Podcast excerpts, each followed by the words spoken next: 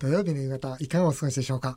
こんにちは渡辺美希です。そして番組スペシャルアドバイザーはこの方です。テリー東です。テリーさん今週もよろしくお願いします。お願いします。さてテリーさん、はい。えー日本では大阪都構想の住民投票ということで、はい。まああの結果あー住民投票の反対が多くて、そうですね。ね今のままの状態で続くという2ことなんですが。回目なんで、はい。僕なんかね、はい。通るかと思ったんですけども、はい。通れませんでしたね。この結果どう見てますかテリーさんは？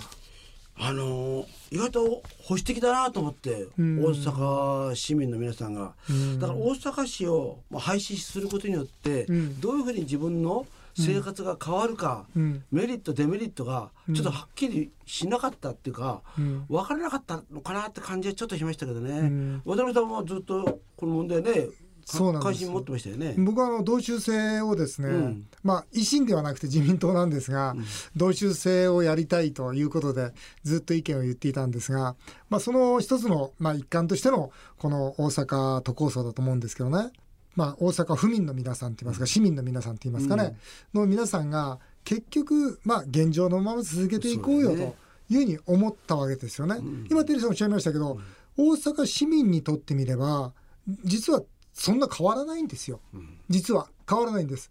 でも変わるのは何かというとやっぱりこの二重行政を例えばやめようよと、ね、分かりやすいところで言うとワールドトレードセンタービルとリンクゲートタワービルですか、ん。ふと市が一生懸命作ってあんなもん1個で十分なわけですから、よく言われてますよね。そう。だからはい。箱物で言うと大体1兆6,000億ぐらい無駄があるんじゃないかみたいなことも言われてるわけですよね。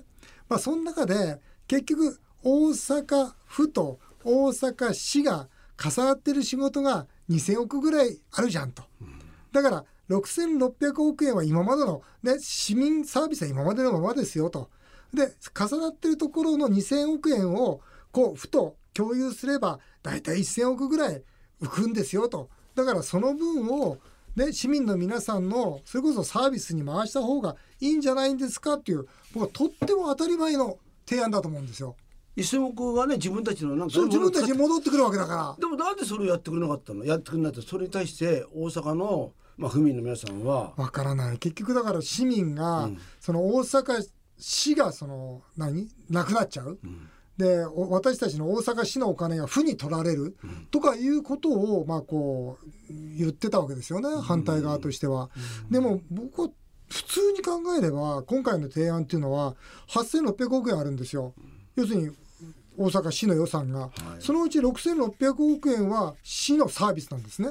で2000億円はその府の重なるところなんで、府と重なるところの2000億円はこれ府と共有でやりましょうよ。そうすれば無駄がなくなって1000億円ぐらい浮きますよ。でなおかつここ大事なんですけど、この残りの市のサービスの6600万円のところもね今までだったら市1本だったのを4つの区に分けましょうよと。区に分けることによってよりあなたのそばにこのサービス行政が来るんですよと。だからスピード早まりますよと。そしてタイムリーにちゃんとあなたのサービスが受けられるんですよ。っていうどこが悪いのと、僕はだからこれは、これで変えられないようなら、もう同州制なんか絶対無理ですよ。よそでもね、うん、これはっきり言って誰が得するかって言ったら府と市の、要するに有り余った職員。うんあと職員と議員ですよ。ああそうだよね大阪府議なんて仕事ないんですもん、だって特別行政取られちゃってるから、だからその大阪府議とそれから大阪市議のの減らされるかもしれない人たちが既得権のために守ったとしか言いようないですよ。ねえうん、いや僕はねこれはね本当に残念な結果だったと思います。はいさて CM の後は今日は11月7日いいなの日です。私とテリーさんが最近いいなと思うものを紹介します。ぜひお聞きください。土曜日だけにこれどうよ読書の秋と言われるように秋の夜長を楽しむ季節です渡辺美樹さんといえばきっちりとした時間管理でおなじみ1000億円企業の経営をしながらも決めた時間で映画は毎週読書は毎日続けています一方のテリー伊藤さんも演出家だけあって恵比寿の蔦屋の映画はほとんど鑑賞したというほど映画に博学です。そこで今回はこんな企画をお届けします。11月7日いいなの日。渡辺美希テリー伊藤がいいなと思うものこれどうよ？番組ではお二人に最近いいなと思った映画や本を事前に用意してもらいました。好きな映画や本はその人の性格が覗けるとも言われています。秋の夜長リスナーの皆さんもお二人のいいなと思う映画や本を楽しんでみるのはいかがですか？それではよろしくお願いします。ということで今日は11月の7日いいなの日にちなんで私とテリーさんが最近いいなと思ったものをご紹介していきたいと思います。いいですね。それではまずこちらをお聞きください、渡辺美樹さんテリー伊藤さん。最近いいなと思った本を紹介してください。はい、えー、テリーさん最近読んでよよかったなと思う本を紹介していただけますか？はい。岡本太郎さん。はいはいはが自分の中に毒を持ついはいはいっていう本なんですけどもこの本はすごいですね岡本太郎という人間の、まあ、もちろん芸術だ爆発だとか言って、すごいなんか印象的な言葉は、ああいう言葉でまあ集約されちゃうんですけども実際彼の言ってることって自分の中に毒を持つってすごいことだなと思って。これ僕あれですよテリーさんに紹介してもらって本あの読みましたよ。はい。うん。岡本太郎さんってやっぱり、まあ、き何狂気？うん。っていう部分ってやっぱり言葉で出ますよね例えば同じことを繰り返すくらいなら死んでしまいとかすすごいなんか言葉きついですよね。でもなんか確かにそうなんで自分の価値観を持って生きるってことは嫌われてもまあ仕方ないんだと、まあそういうこと。いいわねというのは、つまりどうでもいいわねというのと同じだってね。安易な同意はするなとかね、僕は口が裂けても諦めろなどとは言わないとか、うんそういうのがすごくもう大好きなんで、うん。非常にやっぱり尖った方ですね、うん、うんそれは感じますね。渡辺さんはどうですか？僕はもう小説ばっかり読んでるんですよ。あすごい、うん、で僕の小説の読み方っていうのは、その作家を追いかけるんですけどうん。例えば僕宮本照さんって方すごい好きなんですよ。はい。まあ、優春だとかね有名な本書いてますけど、この方のですね最近の一番最近の本は「東大からの響き」っていう本があるんですよ。うん。なんか人間っていうのはえー強くないんだと。でも、えーいいもんなんだよっていうようなメッセージをいつも出してくるんですけどうん。奥さんがいましてねはい。その方があの亡くなっちゃうんですよ。病気で。でたまたま奥さんに来たハガキを見ているとその自分が聞いたこともない人からのハガキだったんですね。でそのハガキをもとに奥さんの過去を追いかけていくっていう小説なんですよ。うん。でその時に奥さん本当に普通の女性だったんですけど実は若い小学中学生の時だったかな、その小さな男の子の罪をかぶって、えー自分がその全てまあそれを子供を守ったという実は事実があってそのことのやり取りがずっとあるんですよね。であ死んだ後にあこのこの人はこんな強さを持っていてそしてこんな価値観を持っていたんだっていうことをまあしみじみ、えー語るっていうのはこの小説なんですけど宮本照さんって割とそういう小説が多いもんですから僕はずっとね追っかけさせてもらってるんですけど。僕ねあのもう一つ本。はいもう一冊は。あのまあ渡辺さんご存知だと思うんですけども、はい。堀江圭一さんというヨットマンの方はいはいはい今85歳。冒険家。はい。この方ね、以前「太平洋一人ぼっち」というはい。本が出したんですね。で僕にとってはこれ本当になんかもうバイブルの本でですね、うん。すごくいい本で兵庫県の西宮からですね5月12日、1962年のうん。内緒でですねうん。ヨットでうん。アメリカへ横断しようと思ったので3か月後にうん。到着するんですよ。でもその当時の日本っていうのは海上保安庁もそのヨットで、その海外へ行くなんてのはこれ密航に当たると。うんそうだね。で、うん。アメリカのですねサンシャンシスコの市長が、うん。だったらコロンブス。うん。コロンブスはパスポートを持ってアメリカ大陸を発見したのかっつって、うん。日本のそういう世論を反論するんですよ、ん。そしたら日本の世論っていうのはひっくり返ってですね、急に英雄英雄になって彼は帰ってくるんですけど、へーそういうところを全部出てるって、なんで僕今紹介したかっていうと、はい。今なかなかそれこそ若い人たちが海外に行きたがらない、うん。例えば留学もしないような状況の中で非常になんか大志を抱くってうん。なるほどね。いう意味でこんの本をもう一回読むとあやはりもう一度ね何でもいいから挑戦することが大切なんだなってことを教えてくれたような気がするんでぜひ見てほしいなと思います。わかりました。はい、僕はねもう一冊はね、ええ。あのこれやっぱ僕は天童新って方もちょっと追っかけてるんですけど、ええ。最近その天童新さんが「巡礼の家」っていう、まあ、本を書きまして、まあ、とてもこれもまた道後温泉で、まあ、人が人を助け合っていくっていう素敵な物語なんですけどもともと僕天童新さんっていうのは「痛む人」ってご存知ですかね「はい。痛む人」っていう、まあ、あの本があったんですけど、まあ、その中で結局まあ、誰人知れず亡くなっていく方もしくは新聞でし本当に事故で亡くなった方こういう方々を追いかけて、その痛みに行くんですね、痛むって追悼の塔なんですが痛みに行ってそしてその人のことを知らないで痛むことができないんで、その人のことを知るために3つの質問をするんですよ。でそれは一つはあのこの人は誰を愛した人でしたかと。それからこの人は誰に愛された人でしたかと。そして3つ目はこの人は何をすることで喜ばれた人だったんですかっていうこの3つの質問をするんですよ。でこの3つの質問をしながら日本中をこう追悼して歩くっていう人の物語なんですね。その時にこう実はこの3つの質問の中にその全てのその人人となりが見えてくるわけですよね。例えば殺人犯だったかもしれないけど、あこんな人愛してそしてでもこんなこともいいこともしたんだよね、というようなだから人生っていろいろあるけど、まあ、この3つのものに集約されるのかなだからちゃんと人を愛してそしてまあ愛されるような人生そして何かしてありがとう言ってもらえるような人生ってやっぱり送っていかなきゃいけないなと。はい。そこからいつもね、はい。常々渡辺さんが言ってる「ありがとう」はい。という言葉がなんかね、はそこでダブってくるってことですか？そうなんです。はい、はい。えー続いてはこちらをお聞きください。渡辺美樹さんテリー伊藤さん最近いいなと思った映画を紹介してくださいはい、テリーさん、2作お願いいたします。僕ね、はい。実は去年のね、はい、12月27日に公開してですね「男はつらいよおかえり寅さん」っていう僕も正直言って寅さんね出ない寅さん映画ってどうなの？僕もそう思う。だでしょ？だから見たいと思わなかった。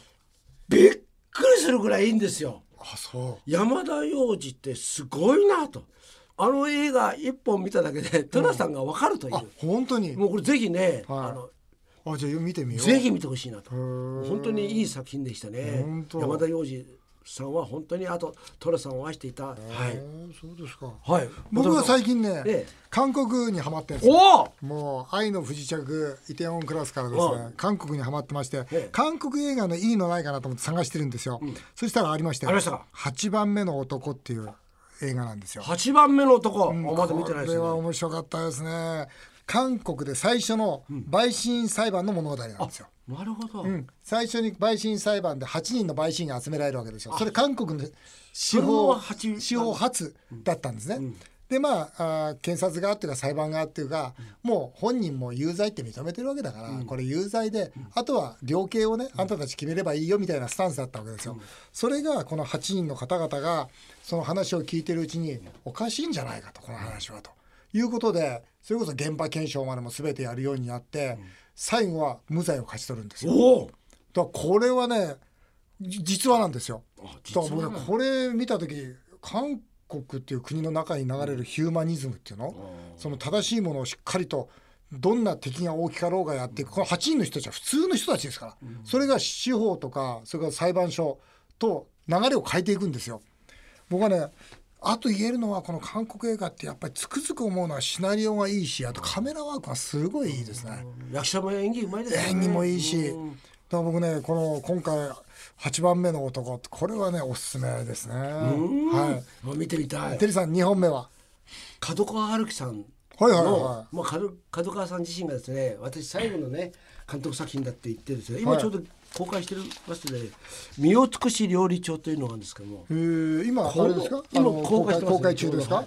これがねびっくりしましたえ何びっくりしたんですか？角川さんって今までどっちかと男臭い映画多いですよね。はいはいなんかね今まで例えば汚れた英雄とか男たちのヤマトとか天と地よとか角川春樹のあのなんか本質ってそんなんじゃなくて非常に優しい男だってことがよくわかりました。で僕実はそれを先日ね角川さんにお会いした時におお会いして。はい、はい。角川さん本当はナイーブな女性的な人なんですねって言ったら、うんバレましたかってニヤニヤしてたんですけど実は本当やっぱクリエイターとしてはすごいなと思ったんですけどもあの大げさなロロケをしてるわけでもないし、大げさなセットを組んでるわけでもないんですけどね、非常に心温まるいやすごい作品なんですよね。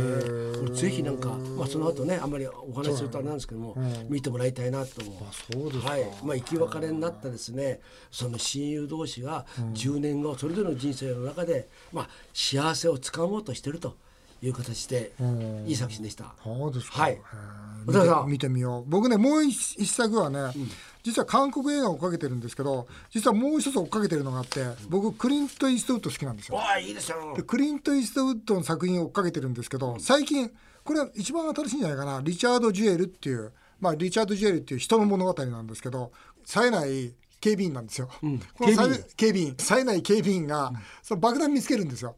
で爆弾見つけて英雄になるんですよ。でまあそれこそ本当もうわ大変な英雄だってことで見ながら持ち上げられて、ただ FBI がこれはあいつが怪しいと。だから見つけたやつが犯人じゃないかと。警備員が警備員が。これリチャード・ジェルですね。そうリチャード・ジュエルがずっとそれでまた FBI に追い込まれていくわけですよ。彼はどんな誹謗中傷があってもちゃんと言い切っていくんですよ。まあ要するになんです世論に負けないというかね、うん、なるほどな。周りから何言われようが、いや自分はやってませんということとそれからお母さんがその息子を信じるんですよ。あなたはそういう子じゃないしということをお母さんがあーそのマスコミ前で話をするんですね。すごい感動的なんですよ。なんかあれですよね。今日渡辺さんがね、まあ2本の作品紹介しましたけど、はいはいなんかちょっと根底に流れるものが似てますね。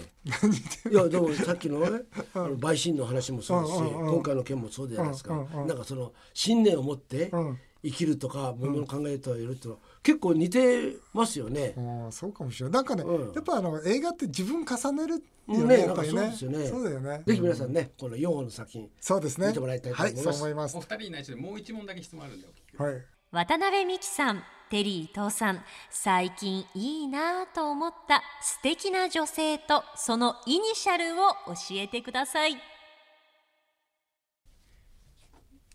何黙ってるんですか？ねえねえ何下向いてさペンを動かしてるんですかさ。いや、何だったかなと思って、その。イニシャルがね。え、わかりました。え何ですか？うん、僕は MK さん。なんかタクシータクシー会社みたいな名前です。なんかあれはね面白い面白い。タクシー会社じゃないの？タクシー会社じゃありません。何ですかそれ？別にやめてくださいよ別に、大したことはないですよ。まして何にもしてないですよ。何にもしてないし何でもないんですけどあの今ね今の質問からすれば、別にそんな何でもないですよ、ななそれ急に眼鏡を取って。何その慌てふためいたそのいや本当なんでもないですよ。た表情。いや本当なんでもないですよ、うん。まあ でもあれですよね。あのやっぱいろいろ理理解してもらえるとかいうのはありがたいことですよね、うん。な何言ってるか分ない。ななんかさ全然今さ会話になってないじゃん。急に理解してもらえるってことはありがたいですよ。意味わかんないいいやテリーさんとな愛してる言ってくださいよ。いや僕は実はね湘南の134号線にですねサーファーズっていうライブハウスがあるんですよ。おうそこでですね僕はですねいくらちゃんってまあ僕の知り合いがですね、うん。いくらちゃん。はい、いくらちゃんって人がですね、まあ、演奏やったんですね、うん。で僕それ見に行ったんです、うん。そしたらですねまあいくらちゃんってちょっと不良っぽい男だから、うん。来てるお客さんがね男も女もみんな不良っぽいんですよ、なるほど。じゃあその時に僕の横にね「テリーさん」っつってうん「私あんたと同じでしたから」っておお70歳のうん。不良のおばさんが2人僕のとこ来たんですよ。ヒョウ柄の「テリーさんヒョウ柄着てるね。私もそうだねよ」っつって。ヒョウ柄だよ70で偉いなと思って。頑張ってるねっつって。うん私たちも頑張ってるから。多分今日限りもう会わないからあんたとっつって。でそうなんです。それでー面白い。そう。元気でやってよっつって。うん。それだけなんですよ。うん。それだけなんですけども70でこんな不良のおばさんがいるんだと。あいいね。いいんですよ。それ見てちょっと僕ね余韻に残りましたね。いいね。なるほど、ね、それすごくいい思い出でした。引っかかった女性ですね、はい。でさっきの話何なの？その本当にやめてください。ということで、えー私たちのようにあまり夫婦の会話がない皆さんぜひ秋の夜長読書や映画を楽しんでみてください。以上11月7日いいなの日スペシャルでしたさあ続いてはメールを紹介させていただきます。赤羽の篠田さん。今生徒のあだ名を禁止して全員をさん付けで呼ぶ小学校が賛否両論を呼んでおります。教育にも力を入れている今渡辺さんこの学校同様ですぜひお二人の変わったあだ名の給油をラジオから呼びかけてみてください。面白いさこの先生のインタビュー僕聞いてたんですけども、うんうん。あのまあ細かいことはいいと、そうじゃなくて全体の中で例えば普段の学校生活で、うん。その子の弱い部分とか落ちたの部分を、うん。それを使っていくあだ名としてうん。使うことによって他の生徒が優越感を持つっていう、そういうだからこれ難しいんでですもよね。なんかねこの社会になんかダメを増やしていくって僕は反対だな。なんかこれはダメあれダメ。であれだ確かにそれをやればリスクは減りますよ。でもそのリスク全部減らしていったらつまんない社会になるんじゃないかなって思うんですけどね。僕の友達一人いました。何ですか？あのねエッチするときに、靴下だけ脱がないやつがいたんですよ。僕らそいつのことを靴下出してくって。面白いでしょ？お思い。ながら「ええ俺実はエッチする時靴下だけ脱がないんだよ」って言ってたから「お前はじゃあ男爵だな」って。それから今もずっと靴下出して。しって名前のやつがいるんですけど。ちょっと面白いですけど、ね、それは面白いな。だからやっぱあだ名っていいじゃないですかね。面白いですけどね。こんだけ笑えるんだから。うん。あ港区三田のあかりさんですね、うん34歳。主婦兼個人投資家の方ですもうすぐいい夫婦の日ですがネットに夫婦のベッドの寝方に関するアンケート結果が載っていました。嫌なアンケートですねやだな、も最も多かったのは結婚当時一つのマットレスだったけど、今は二つのマットレスに別々という夫婦が多かったです、えー財政と寝室にはうるさい渡辺さん。渡辺さんの夫婦破綻回避の政策はじわじわ国民に浸透しています。どういうことですか？僕はだってマットレスじゃないもん。熱いアコーディオン買ったの分厚いアコーディオン買ったね。あのドイツが、西ドイツと東ドイツみたいな。そうそうそう。ベルリンのベルリンの壁みたいな。高い壁があるんですよね。そうそう。何しろね生半可な厚さじゃないんですよ。こうやって運ぶのも大変なの。万里の頂上みたいなそうそうそうそう。それにちょっとねあかりさん分かっていただかないとね。レベルそう。レベルが違う。あっという間にお時間になってしまいました、以上メール紹介でした来週はプロ野球中継のため番組はお休みです。テリーさんまた次回もよろしくお願いします。ます。日本放送渡辺美希5年後の夢を語ろう。この番組では渡辺美希さんそして番組スペシャルアドバイザーのテリー伊藤さんへのメールをお待ちしています。メールアドレスはアルファベットで夢数字で5夢5アットマーク 1242.com までお送りしてきました。日本放送渡辺美希5年後の夢を語ろう。お相手は渡辺美希でした。あなたの夢が叶いますように。